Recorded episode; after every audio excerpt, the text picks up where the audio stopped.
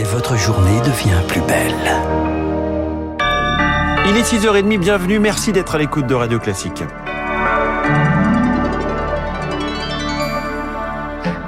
La matinale de Radio Classique avec François Geffrier. Et à la une ce matin, un nouvel appel à la sobriété d'Emmanuel Macron. Il faut changer nos comportements à la veille d'un hiver sous la menace d'une coupure du gaz russe, moins chauffer, moins gaspiller.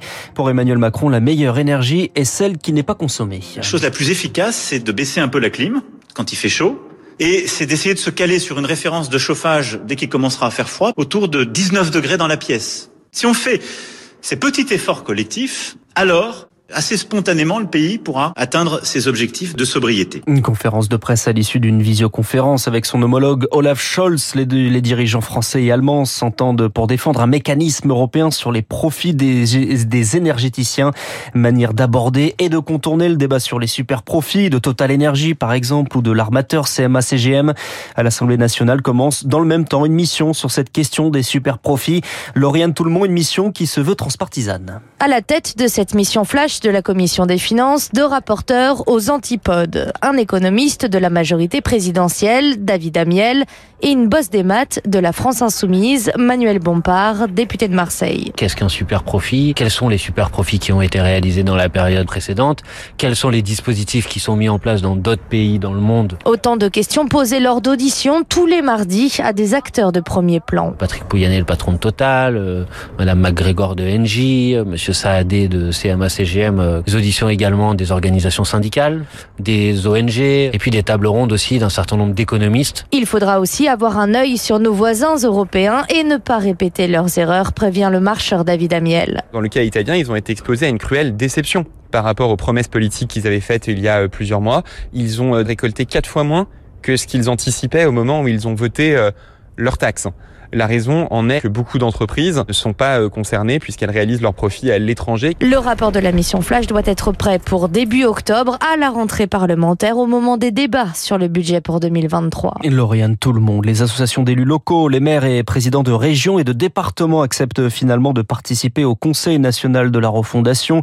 Lancement jeudi à Marcoussis dans l'Essonne. Il est 6h33. La reine va adouber aujourd'hui la nouvelle première ministre britannique. Liz Truss va faire le voyage en Écosse, à Balmoral, la résidence royale accompagnée de Boris Johnson, l'actuel chef du gouvernement qui va donc passer le relais pour redevenir simple député au cœur des urgences pour Liz Truss. Là aussi, la crise énergétique et des prix qui pourraient grimper de 80% à l'automne. L'IHU de Marseille dans le viseur de la justice, l'Institut marseillais dirigé jusque fin août par le professeur Didier Raoult au cœur d'un rapport, rapport sévère de l'inspection des affaires sociales du ministère de la Santé et de son équivalent du ministère de l'Enseignement supérieur.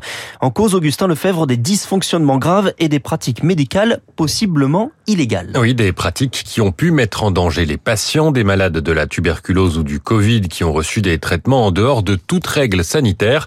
Exemple le plus connu, l'hydroxychloroquine, inefficace contre le coronavirus, mais promu par le professeur Raoult.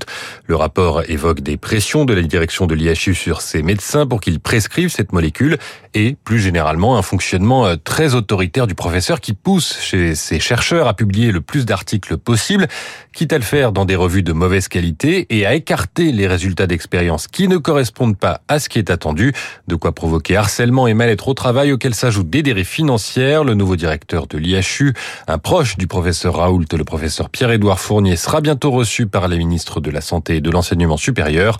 Un plan d'action pour corriger la situation doit être mis en œuvre. S'il n'est pas respecté, le financement public de l'IHU sera remis en cause, voire même son existence. Augustin Lefebvre, c'est une affaire mystérieuse, non résolue. La tuerie de Chevaline, il y a dix ans, sur une route de Haute-Savoie, un quadruple meurtre, un cycliste et trois membres de la famille Al-Ili, touriste britannique. Plusieurs pistes creusées, le différent familial, le règlement de compte et même l'espionnage industriel. Rien de concluant, d'autant que les deux filles du couple assassiné, 7 et 4 ans à l'époque, ne se souviennent pas de tout. Caroline Nogueras est journaliste, auteur du podcast Homicide. La procureure actuellement à Annecy n'a pas du tout l'intention de fermer la porte. Il y a toujours une petite cellule d'enquête qui travaille sur cette Et puis, il y a des traces ADN qui ont été retrouvées sur les lieux du, drame. On n'a pas réussi à identifier ces traces ADN, mais peut-être que si un jour elle parle, on pourrait découvrir l'auteur de cette terrible tragédie. Les deux petites filles de la famille Alili, très jeunes au moment des faits, elles ont fait une amnésie traumatique. Il y en a une qui a expliqué qu'elle avait vu un méchant, mais pas grand-chose de plus. Elles ont une nouvelle identité. On a encore bon espoir qu'un jour, leur mémoire se réveille. Propos recueilli par Elodie Et puis l'ironie de l'entraîneur du Paris Saint-Germain, eh bien, elle ne passe pas. Christophe Galtier était interrogé sur les déplacements de son équipe en avion, par exemple ce week-end, pour aller à Nantes. C'est à moins de deux heures en train. Le patron du TGV français interpellé le club et la question a été posée ensuite en conférence de presse hier à Christophe Galtier, accompagné de Kylian Mbappé. Assez il a réécouté. Excusez-moi. Je me doutais qu'on allait avoir euh, cette question-là.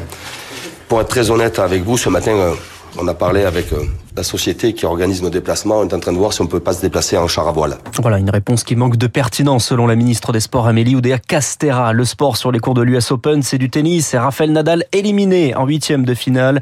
C'était hier soir par l'Américain Frances Tiafoe. Merci, c'était le journal de 6h30 signé Charles Bonner. Place tout de suite à l'actu.